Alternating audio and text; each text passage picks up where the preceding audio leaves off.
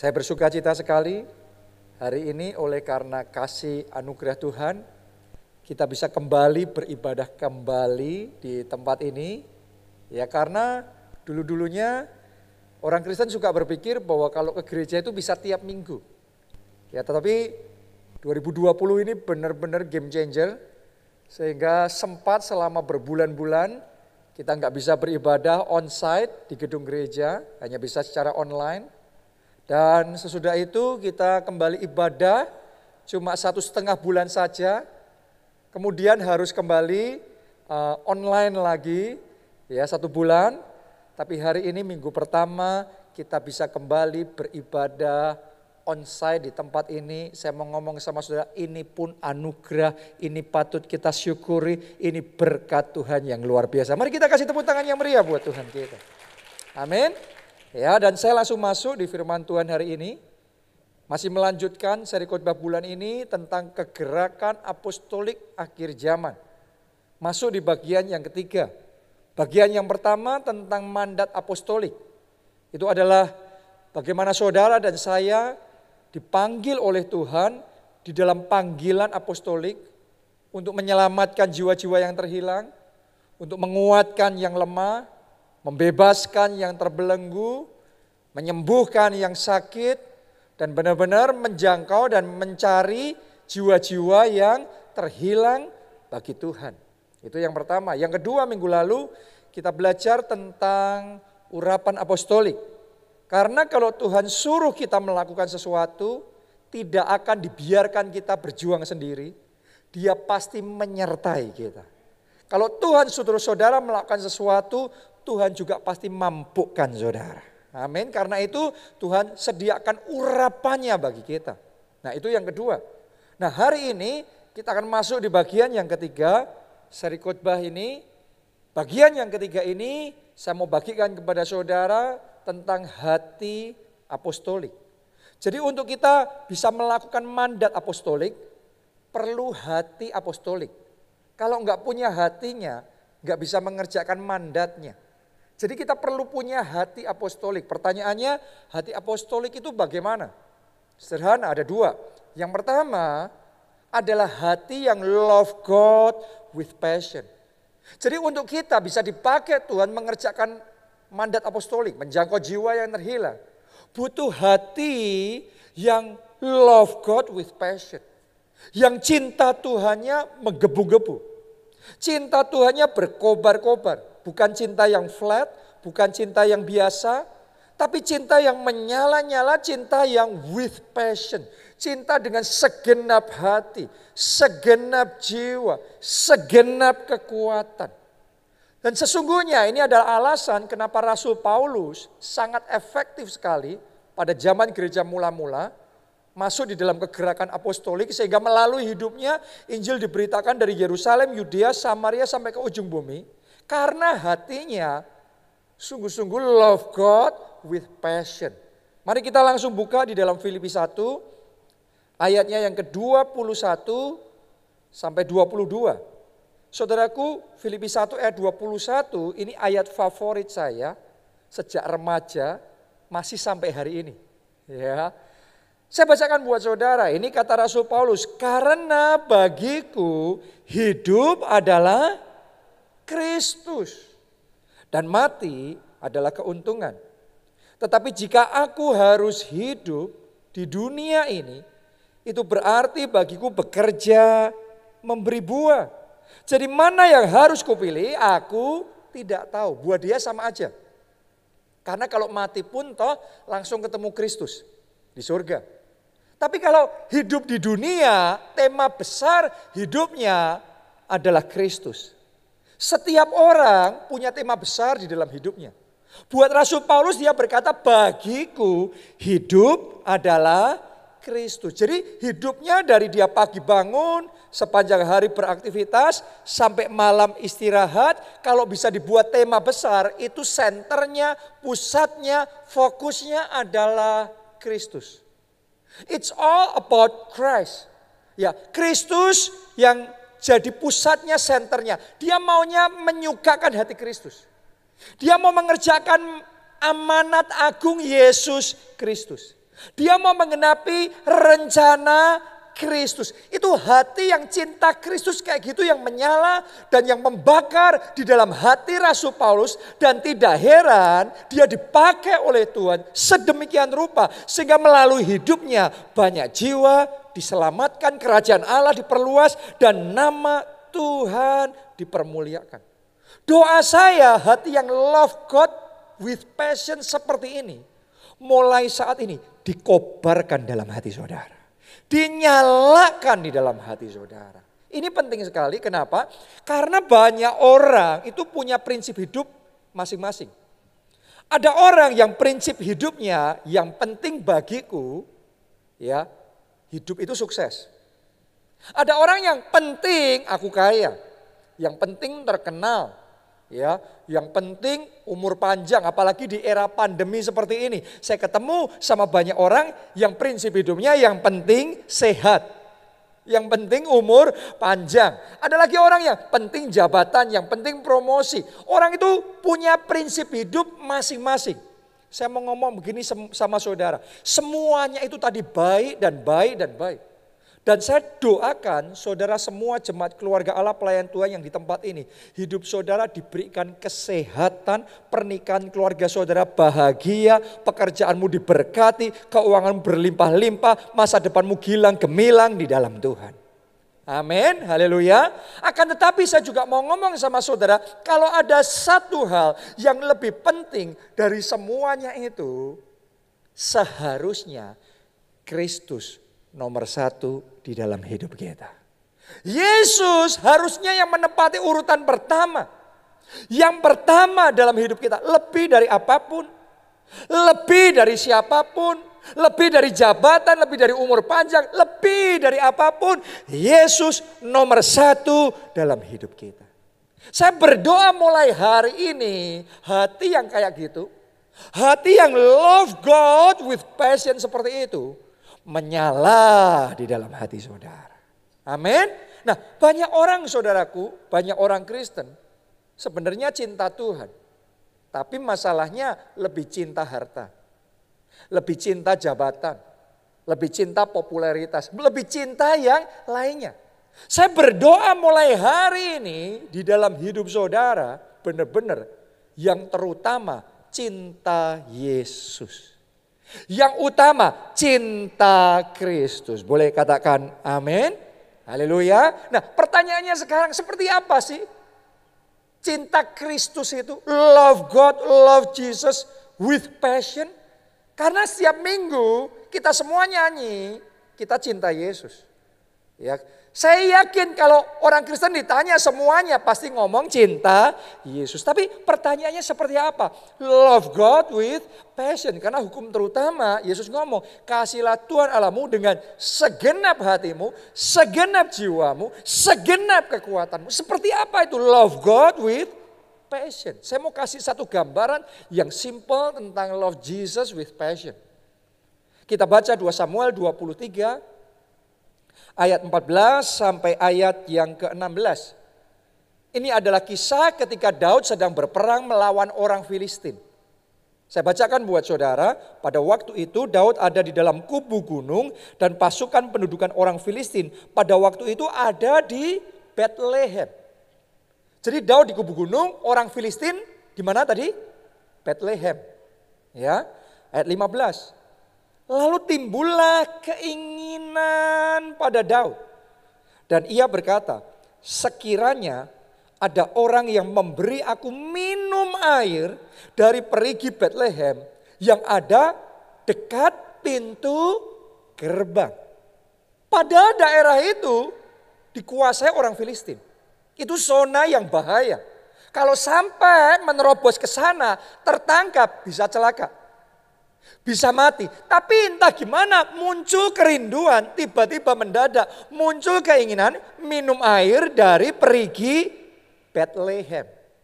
Ya. Nah, mari kita lihat ketika Daud cuma sekedar ngomong begitu aja terus kedengeran sama orang-orangnya. Kedengeran sama uh, tim intinya. Ya, mari kita lihat apa yang mereka lakukan. Kita baca ayat yang ke-16. Lalu Ketiga pahlawan itu menerobos perkemahan orang Filistin. Sudah ngerti ini harus nerobos perkemahan. Ya, mereka menimba air dari perigi Bethlehem yang ada dekat pintu gerbang, mengangkatnya dan membawanya kepada Daud. Tetapi Daud tidak mau meminumnya, melainkan mempersembahkannya sebagai korban curahan kepada Tuhan. Coba Anda renungkan, bagaimana tiga pahlawan itu, orang-orangnya Daud, percayanya sama Daud loyalitas mereka sama Daud. Mengasihinya Daud sampai kayak gitu. Hanya demi bawa minum buat Daud. Karena Daud timbul keinginan itu. Hanya demi menyenangkan Daud. Mereka rela untuk pertaruhkan nyawanya. Mereka rela korbankan segalanya. Untuk apa? Untuk menyenangkan hati Daud. Itu yang namanya love Daud with passion. Oke, saya mau ngomong begini sama saudara. Kalau orang-orangnya Daud, buat Daud yang seorang manusia saja bisa seperti itu. Harusnya saudara dan saya buat Yesus Kristus yang sudah mati bagi kita, memberikan tubuhnya dan darahnya segalanya buat kita supaya kita yang harusnya binasa tidak binasa melainkan beroleh hidup yang kekal. Harusnya buat Yesus itu kita berikan yang terbaik dan hanya yang terbaik yang kita bawa kepada Tuhan. Amin ya. Amin. Haleluya. Harusnya buat Yesus any cost. Apa pun pengorbanannya, apa pun yang diperlukan dari hidup kita. Kalau itu kerinduan Yesus, kalau itu dia yang suruh, kalau itu dia yang ngomong, kita di garis yang terdepan. Dan saya berdoa, cinta yang seperti itu ada di dalam hati saudara. Cinta Yesus yang seperti itu mulai saat ini dinyalakan dalam hidup saudara. Itu yang mana saya sebut cinta yang di dalamnya ada apinya. Ya, banyak orang ngomong cinta, cinta sama pasangannya, cinta sama mengasihi temannya, tapi cintanya basi, cintanya flat, cintanya kosong. Saya berdoa hari ini api cinta itu dinyalakan kembali dalam hati saudara. Terlebih lagi api cinta sama Yesus. Cinta sama Tuhan. Makanya love God with passion. Jadi nggak cukup ngomong mengasihi Tuhan, tapi mengasihi dengan menyala-nyala. Mengasihi dengan berkobar-kobar. Seperti orang-orangnya Daud saya berdoa cara saudara mengasihi Tuhan seperti itu. Cara kita loyal sama Tuhan seperti itu. Cara kita mengikut Tuhan seperti itu. Kalau kita ngerti ada satu saja kerinduan Tuhan. Isi hati Tuhan yang diungkapkan sama kita. At any cost. Buat Yesus kita mau lakukan semuanya yang terbaik. Amin. Dan saya mau ngomong sama saudara. Kalau ada satu hal yang diingini oleh Tuhan Yesus lebih dari segalanya. Itu adalah jiwa-jiwa.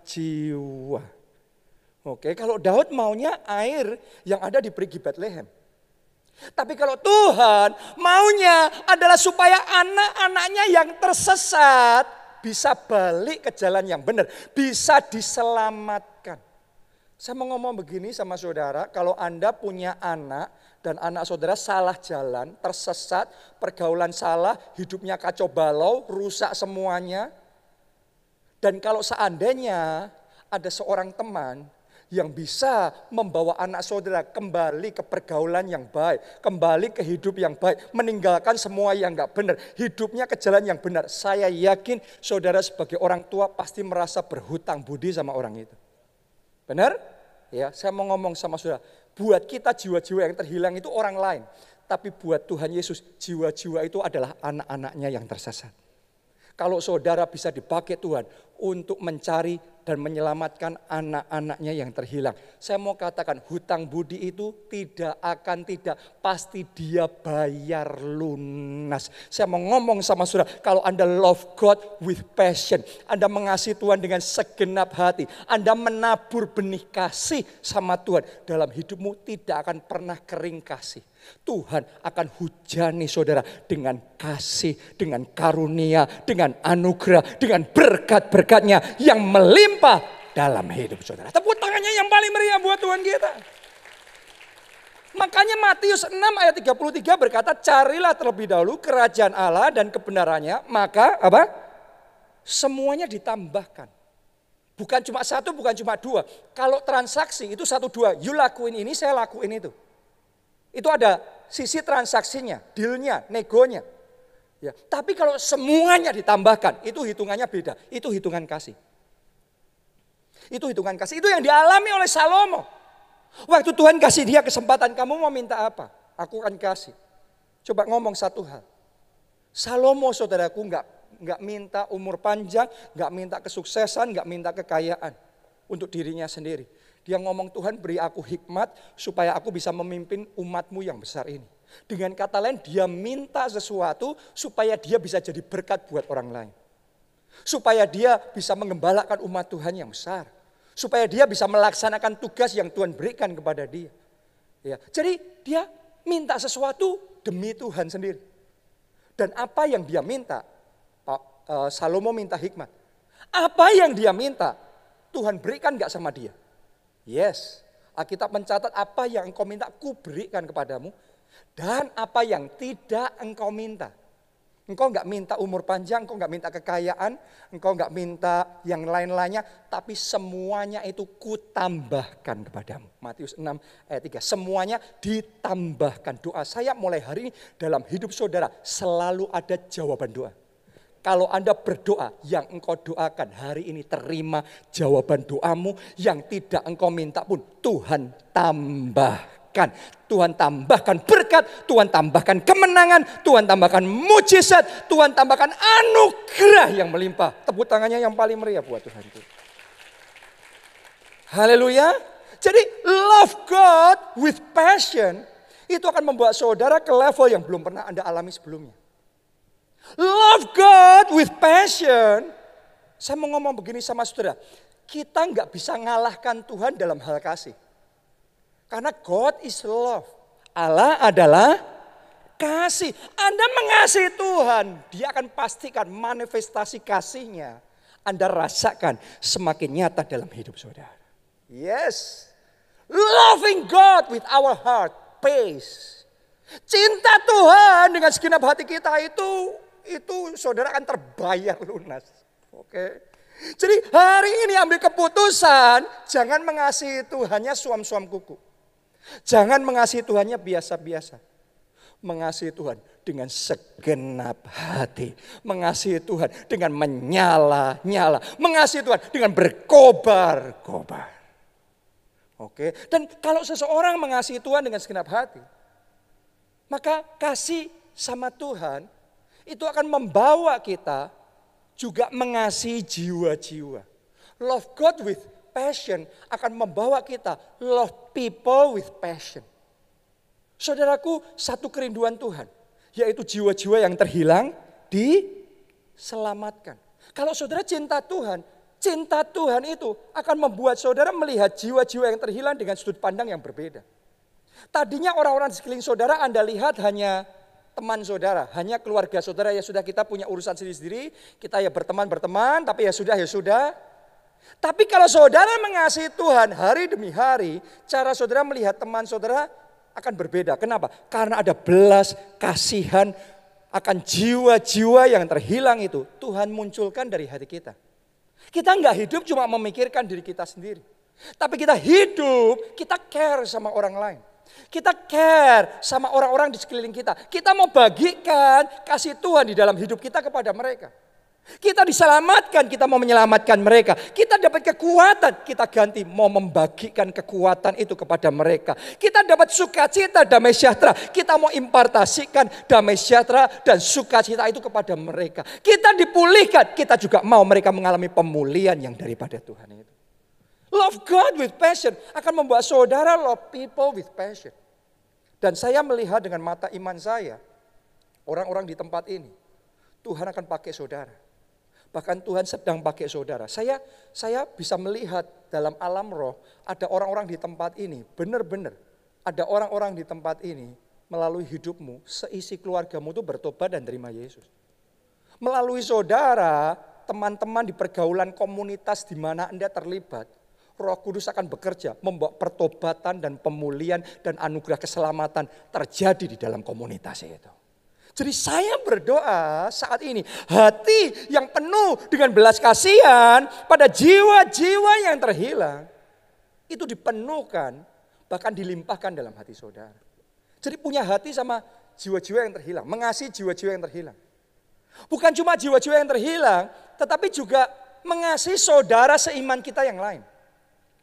Kalau saat ini kita beribadah bersama, saudara nggak sendiri, ada saudara seiman. Kadang-kadang hidup bersama dengan saudara seiman, ada gesekannya. Benar apa tidak? Ada masalahnya. Kenapa? Karena manusia punya kekurangan. Manusia punya kelemahan. Manusia melakukan kesalahan. Tapi saya mau ngomong begini sama saudara. Kalau hatimu penuh dengan love God with passion. Anda cinta Yesus dengan segenap hati saudara. Maka saudara akan tahu kalau orang itu percaya sama Yesus. Pasti di dalam hatinya ada roh kudus. Yang setuju boleh katakan amin saudara. Dan roh kudus itu roh Yesus Kristus. Benar enggak? Padahal kita ngomong bahwa kita cinta Yesus. Kalau dalam hati seseorang ada roh Yesus Kristus, itu sudah alasan cukup untuk kita tetap mengasihi orang itu seperti apa pun kekurangan dan kelemahannya. Karena kadang-kadang ketika kita berhadapan sama kekurangan dan kelemahan seseorang, kita jengkel, kita kecewa, kita marah. Bahkan kadang-kadang kalau nggak hati-hati kita menghakimi. Saudaraku, hari ini buka hatimu biar kasih Allah itu mengalir di dalam hati saudara. Sehingga saudara bisa melihat dari kacamata yang berbeda. Benar memang ada kekurangan. Benar dia saudara seiman kita itu ada kesalahan, ada kekurangan. Tapi karena ada Yesus di dalam hatinya. Itu alasan yang cukup bagi kita tetap mengasihi saudara kita. Tetap mengasihi saudara seiman kita. Jadi kalau orang dipenuhi dengan kasih Tuhan, cara hidupnya berbeda. Karena sekarang sudut pandangnya Kristus. Kristus, bukan kita, kita, tapi Yesus, Yesus. Selama ada Yesus dalam hidupmu, aku mengasihi engkau. Oke, jadi Yesus, Yesus, beda. Semua tentang Yesus, semua tentang Kristus. Kalau orang mengasihi Tuhan, orang mengasihi gerejanya, orang mengasihi rumahnya, kayak Daud. Daud berkata, e, satu hari di pelataran rumah Tuhan lebih berharga daripada seribu hari di tempat lain. Ya, itu kayak orang pacaran. Bukan cuma suka sama pacarnya. Orang kalau pacaran pasti suka mampir ke rumah pacarnya. Benar nggak? Berlama-lama di rumah pacarnya. Saudaraku, sama seperti itu Daud. Daud enjoy. Dia happy. Satu hari aja di pelataran rumah Tuhan lebih indah dari yang lainnya. Makanya dia bersuka cita ketika dikatakan orang, mari kita pergi ke rumah Tuhan. Padahal dia bisa bisa memuji, menyembah, beribadah di mana pun di rumah dia juga bisa. Tapi ada sukacita tersendiri ketika dikatakan, mari kita pergi ke rumah Tuhan. Bahkan Daud berkata, cintakan rumahmu. Menghanguskan aku. Daud nggak cuma ngomong cinta akan Tuhan, itu sudah pasti. Tapi cintakan rumahmu. Menghanguskan aku. Saya mau ngomong sama saudara, kalau hati kita dipenuhi love God with passion, kita akan hidup mengalami perubahan, masuk dalam dimensi yang belum pernah kita alami sebelumnya. Karena cara kita memandang, hati kita, pola pikir kita akan diubahkan. Jadi sekali lagi saya berdoa mulai hari ini. Love God, love people with passion. Hati yang seperti itu diimpartasikan di dalam hati saudara. Ini hati apostolik. Hati yang love God, love people with passion. Ya, jangan sampai terbalik. Kalau kita nggak hati-hati saudaraku, kita mengatakan di 2 Timotius 3 ayat 1 sampai 2a, bahwa pada hari-hari terakhir akan datang waktunya manusia akan mencintai dirinya sendiri. Jadi bukan cinta Tuhan, bukan cinta sesama. Tapi mencintai dirinya sendiri. Bukan love God with passion. Bukan love people with passion. Love myself with passion. Oke, jadi cinta sama dia. Yang penting aku. Yang penting aku yang sukses. Yang penting aku yang maju, yang penting aku dapat promosi itu, yang lainnya terserah mau gimana, bila perlu dijegal. Supaya kita bisa naik. Hari ini buka hati saudara, sehingga mulai hari ini kita naik level di dalam kasih. Memang semua orang ada masa pertumbuhan. Saya juga sama, kita semua sama. Ya, semuanya kadang-kadang kalau masih belum dewasa memulainya fokusnya diri sendiri. Sama seperti kalau anak masih kecil fokusnya diri sendiri, fokusnya aku. Ini mainanku, ini permainku, ini bonekaku, ini mobil-mobilanku, aku. Aku. Dan sekalipun anak itu fokusnya diri sendiri. Saya mau tanya, saudara sebagai orang tua masih tetap mengasihi anak saudara enggak? Iya. Saudara kalau memilih jadi anak Tuhan yang hidup fokus hanya diri sendiri, enggak peduli yang lainnya. Ya, saya mau ngomong sama saudara, Tuhan tetap mengasihi saudara. Tuhan tetap menerima apa adanya saudara. Tapi cara pilihan kita itu akan membatasi hidup kita sendiri. Karena kalau belum dewasa rohani, tetap diberi kepercayaan, tetap diberkati. Tapi berkatnya ya sejauh itu. Hanya ketika anak-anak jadi dewasa, kedewasaan itu akan menarik kepercayaan yang lebih besar. Saya mau ngomong sama saudara hari ini bertumbuh dalam level kasih saudara. Bukan lagi hidup hanya untuk diri sendiri. Mulai hari ini karena bagiku hidup adalah Kristus. Aku mau menyenangkan hatinya. Hidupku harus jadi berkat bagi orang lain. Kalau Tuhan lihat kasih saudara bertumbuh jadi dewasa. Saya mau katakan mulai hari ini Anda akan menyaksikan kepercayaan demi kepercayaan yang tadinya belum pernah Anda dapatkan sebelumnya. Tuhan akan berikan kepada saudara. Jadi mulai hari ini ambil keputusan naik level. Karena kita rugi kalau hidup buat diri kita sendiri. Orang yang egois itu mikir itu yang untung, itu yang benar. Tapi ketika kita sudah terbuka mata rohani kita, kita ngerti kita terbatas sekali kalau hanya untuk diri sendiri. Kalau Tuhan lihat kita bisa dipakai oleh Tuhan untuk memuliakan namanya, untuk mengenapi rencananya, untuk jadi berkat bagi orang-orang sekeliling kita. Maka seperti Tuhan mengangkat Yusuf, Tuhan akan mengangkat saudara. Tuhan akan mempromosikan saudara. Tuhan akan mempermuliakan saudara. Tapi hari ini ambil keputusan bertumbuh. Bukan lagi love myself, tapi love God with passion. Love people with passion. Ya, jadi hidup yang diubahkan. Ini kehidupan yang dialami oleh Rasul Paulus. Tadinya sebelum bertobat namanya Saulus. Tapi yang luar biasa Saulus bisa jadi Paulus. Oke. Saulus ini tadinya orang yang hatinya keras banget. Orang dengan hati yang super keras.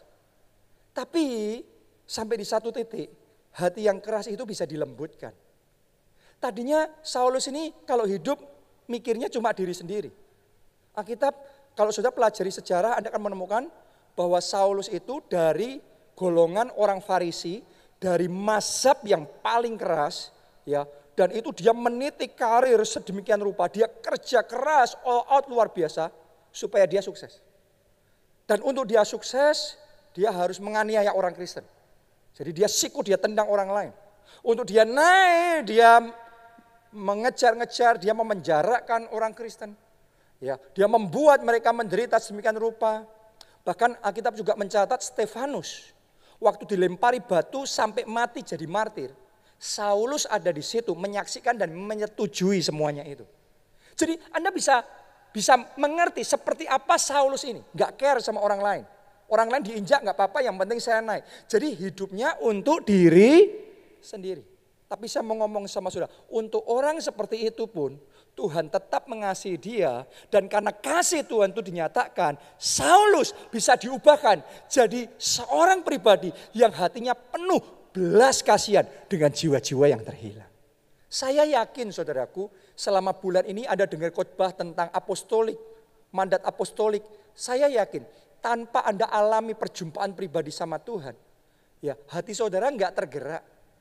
Hati saudara nggak ada dorongan sama sekali. Oh ya, Bersaksi, oh ya memberitakan Injil, tapi itu bukan buat saya. Itu tugas pendeta aja, tapi saya tidak. Ya, jadi kayaknya nggak ada urusan sama kita. Kayaknya nggak ada dorongan sama sekali buat kita. Saya mau ngomong sama saudara, hanya kalau kita alami zaman Tuhan, maka perubahan akan terjadi dalam hidup kita. Maka hati kita akan dikobarkan dengan hidup bagi Kristus. Hati kita akan digerakkan untuk bersaksi, untuk menyelamatkan jiwa-jiwa. Itu hanya belas kasihan Tuhan yang bisa mengubah. Kita sendiri kita maupun nggak ada tenaga. Kita oh ya setuju, oh ya mau saya harus bersaksi. Tapi nggak ada apinya, nggak ada belas kasihan, nggak ada gregetnya, nggak ada dorongannya. Karena itu kita butuh ya zaman Tuhan di dalam hidup kita. Mari kita lihat perubahan seperti apa yang dialami oleh Saulus jadi Paulus ini. Kisah 16 ayat 27 sampai 33. Saya bacakan buat saudara. Ketika kepala penjara itu terjaga dari tidurnya dan melihat pintu-pintu penjara terbuka, ia menghunus pedangnya hendak membunuh diri karena ia menyangka bahwa orang-orang hukuman itu telah melarikan diri. Saya kasih background dulu kisah ini. Waktu itu Paulus dan Silas sedang dipenjara. Dan sebelum dipenjara mereka disesah. Mereka dihajar, mereka babak belur, mereka berdarah-darah. Ya, setelah itu mereka dijebloskan ke penjara, dipasung tangan kakinya, terus kemudian dijagai dengan penjagaan berlapis-lapis. Semuanya itu under the supervision, di bawah pengawasan kepala penjara ini. Jadi yang membuat Paulus sampai babak belur terluka parah itu kepala penjara ini. Dan tadi ayat yang kita baca, saudara bisa melihat kepala penjara itu dalam keadaan yang terdesak, dia mau bunuh diri. Kenapa? Karena waktu Paulus di penjara, dia mulai memuji Tuhan. Saat dia memuji Tuhan, kuasa Allah bekerja. Gempa bumi terjadi, semua belenggunya terlepas dan pintu-pintu penjara terbuka. Dan kalau pintu penjara terbuka, orang-orang hukuman di sana bisa lari keluar. Benar apa tidak? Jadi ketika semuanya terjadi, kepala penjara kaget melihat semuanya itu. Dia ngerti ada konsekuensi yang mengerikan sekali bakal menimpa dia. Itu sebabnya lebih baik dia bunuh diri mati daripada menghadapi konsekuensi tersebut. Jadi dia sudah siap bunuh diri. Dia sudah siap untuk mencelakakan diri sendiri, kepala penjara ini. Tapi Paulus yang melihat semuanya itu langsung menghentikan dia. Berusaha menyelamatkan dia. Saya mau ngomong sama saya, bagaimana mungkin Paulus melakukan itu? Paulus yang egois, Paulus yang keras hatinya kok bisa menyelamatkan orang lain? Kalau dia belum berubah, uang kepala penjara kan yang menghajar dia, membuat dia terluka parah. Sekarang mau mati. Kalau itu masih Saulus yang dulu, ya lu mati mati aja. Lu celaka celaka aja, syukurin aja. Tapi yang hebat, kalau seseorang hatinya sudah dijamah dan diubahkan, akan muncul belas kasihan. Gak bisa hati ini dingin, gak bisa. Gak bisa sudah dengar khotbah tentang jiwa-jiwa dan gak ada gerakan apa pun, gak ada dorongan apa pun, gak bisa. Ketika Saulus, ketika Rasul Paulus melihat ke kepala penjara itu mau celaka, mau bunuh diri. Ada belas kasihan dalam hatinya yang mendorong dia untuk mencegah, untuk menyelamatkan kepala penjara itu. Mari kita baca ayat yang berikutnya. Ayat 28. Tetapi Paulus berseru dengan suara nyaring. Katanya, jangan celakakan dirimu. Sebab kami semuanya masih ada di sini. Wow. Dia lagi berdarah-darah nih. Memarnya masih ada. Rasa sakitnya masih ada. Orangnya yang menyakiti di situ. Mau celaka malah diselamatkan. Itu kasih Kristus yang memenuhi hatinya. Itu belas kasihan Tuhan yang memenuhi hatinya. Saya berdoa sementara Anda dengar firman Tuhan ini. Belas kasihan dari Tuhan memenuhi hati saudara. Amin. Lanjutkan lagi, lanjutkan lagi. Ayat 29, kepala penjara itu menyuruh membawa suluh. Lalu berlari masuk dan dengan gemetar tersungkurlah ia di depan Paulus dan Silas. Ia mengantar mereka keluar sambil berkata, Tuhan, Tuhan, apakah yang harus aku perbuat supaya aku selamat? Jawab mereka, percayalah kepada Tuhan Yesus Kristus dan engkau akan selamat, engkau dan seisi rumahmu. Paulus bukan hanya menyelamatkan nyawa kepala penjara itu. Tapi dia juga menyelamatkan jiwanya. Paulus sempatkan untuk bersaksi. Paulus sempatkan untuk memberitakan Injil. Percaya sama Tuhan Yesus, percaya, percaya sama Tuhan. Engkau diselamatkan, seisi keluargamu juga diselamatkan. Orang kalau hatinya sudah dipenuhi belas kasihan sama jiwa-jiwa yang terhilang. Melihat ada orang yang belum selamat. Gak bisa diam saudara. Pasti ada dorongan saya harus bersaksi. Saya harus berusaha. Gimana caranya dia harus selamat. Gimana caranya dia harus menerima Yesus sebagai Tuhan dan Juru Selamat. Menerima jaminan keselamatan di dalam kerajaan surga. Itu Paulus. Anda harus ngerti. Itu dia di penjara. Itu dia babak belur. Dia sakit semuanya. Tapi dia masih bisa memikirkan untuk menyelamatkan nyawa dan bersaksi memberitakan Injil. Ini hati yang love people with passion. Ini belas kasihan pada jiwa-jiwa yang terhilang. Lanjutkan, lanjutkan. Ayat 32. Lalu mereka memberitakan firman Tuhan kepadanya. Dan kepada semua orang yang ada di rumahnya. Pada jam itu juga kepala penjara itu membawa mereka dan membasuh bilur mereka. Kenapa ditulis membasuh bilur mereka? Karena mereka masih berdarah-darah disesah, dianiaya. Jadi semuanya itu dilakukan dalam kondisi kayak gitu. Baru setelah mereka melakukan, kepala penjara itu membasuh bilur mereka. Lihat apa yang terjadi. Seketika itu juga ia dan keluarganya memberi diri di baptis. Akan terjadi melalui hidup saudara. Keluargamu di baptis teman-temanmu percaya, dipertobatkan, diselamatkan karena ada belas kasihan untuk jiwa-jiwa yang terhilang. Kuncinya, kenapa Paulus bisa diubahkan seperti itu? Karena dia jumpa dengan Yesus. Dia ketemu sama Yesus. Alkitab mencatat dalam perjalanannya menuju ke Damsyik. Tuhan Yesus menampakkan diri kepadanya dalam satu penglihatan. Dan tiba-tiba Saulus berkata, Tuhan siapakah engkau? Yesus berkata, akulah dia, akulah Yesus yang engkau aniaya itu. Saat itu Paulus mengalami zaman Tuhan dalam hatinya. Dan sejak saat itu hidupnya tidak pernah sama lagi. Saya berdoa zaman Tuhan itu terjadi saat ini di dalam hati saudara. Saya berdoa saudara ketemu Yesus secara pribadi. Saudara mengalami Yesus secara pribadi. Karena hanya orang yang mengalami Yesus secara hati. Yang hatinya love God with passion. Orang tua saudara bisa ajak saudara ke gereja. Tapi kalau engkau belum alami zaman Yesus. Gak ada api cinta menyala-nyala sama Yesus gak ada. Ya ke gereja bisa, tapi bukan cinta menyala. Cinta menyala-nyala akan muncul ketika engkau ketemu Yesus. Belas kasihan pada jiwa-jiwa yang terhilang akan ada dalam hati kita ketika engkau ketemu Yesus dan mengalami zaman Tuhan. Siapa di sini yang mau mengalami zaman Tuhan? Siapa yang mau mengalami perjumpaan pribadi dengan Tuhan? Mari bangkit berdiri, bangkit berdiri.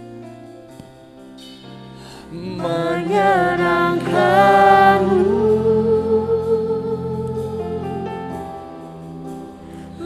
menyukakanmu.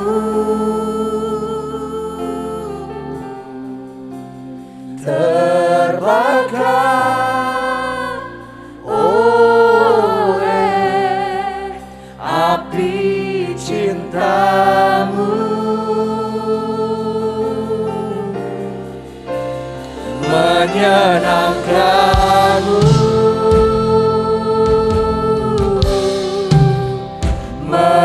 menyukakanmu Oh Yesusku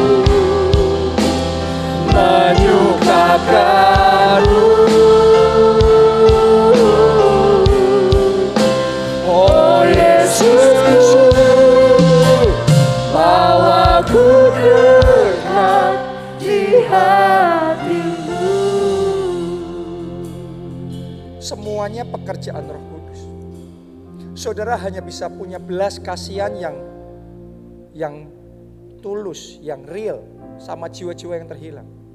Kalau engkau alami zaman roh kudus dalam hatimu. Saudara hanya bisa punya kasih mula-mula, api cinta yang berkobar-kobar sama Tuhan. Kalau saudara ketemu Yesus secara pribadi. Untuk orang untuk orang sekeras Saulus yang kerasnya begitu rupa, siapa yang bisa ngomong sama dia tentang Yesus? Yesus sendiri ketemu sama Saulus dan orang sekeras batu seperti itu bisa dilembutkan sedemikian rupa. Jadi hari ini alami perjumpaan pribadi sama Tuhan. Saya mau berdoa, saudara alami zaman Tuhan yang real nyata di dalam hidup saudara. Siapa yang mau mengalami? Mari angkat dua tangan saudara. Semuanya berdoa, semuanya datang sama Tuhan. Oh, zaman kami Tuhan. Saudara serukan itu sama Tuhan Yesus. Jamaku Tuhan, jamah hatiku,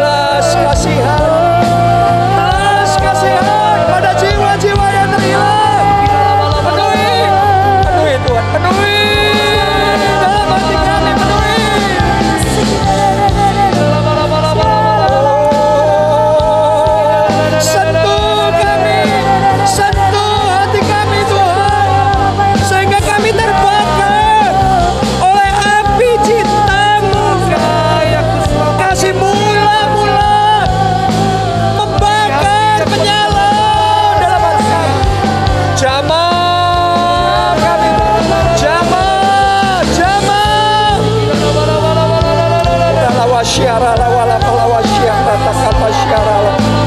Oh, rala wasyara, lawala wala wala wasyara. Jesus, Jesus, Jesus. Manifestasikan pribadimu dalam hidup kami. Seperti kepada Paulus.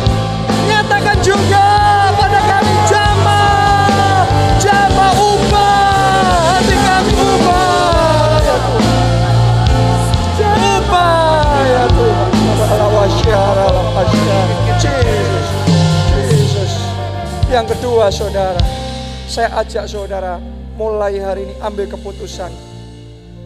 Seperti Rasul Paulus, bagiku hidup adalah Kristus. Kalau tadinya kita hidup hanya untuk diri kita sendiri, it's all about us, all about me. Semuanya tentang impian kita, visi kita, cita-cita kita, masa depan kita. Tapi mulai sekarang saudara belajar dari Rasul Paulus.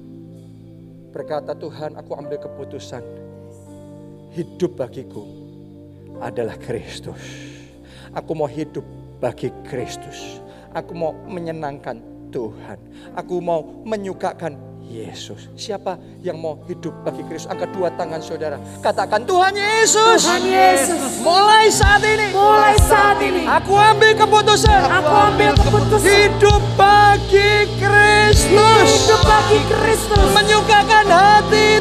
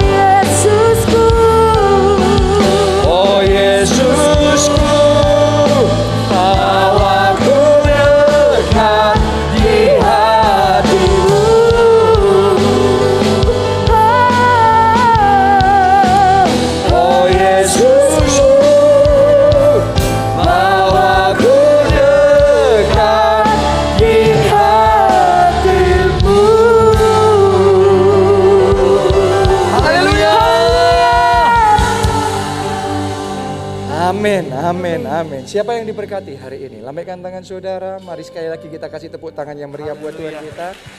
Haleluya.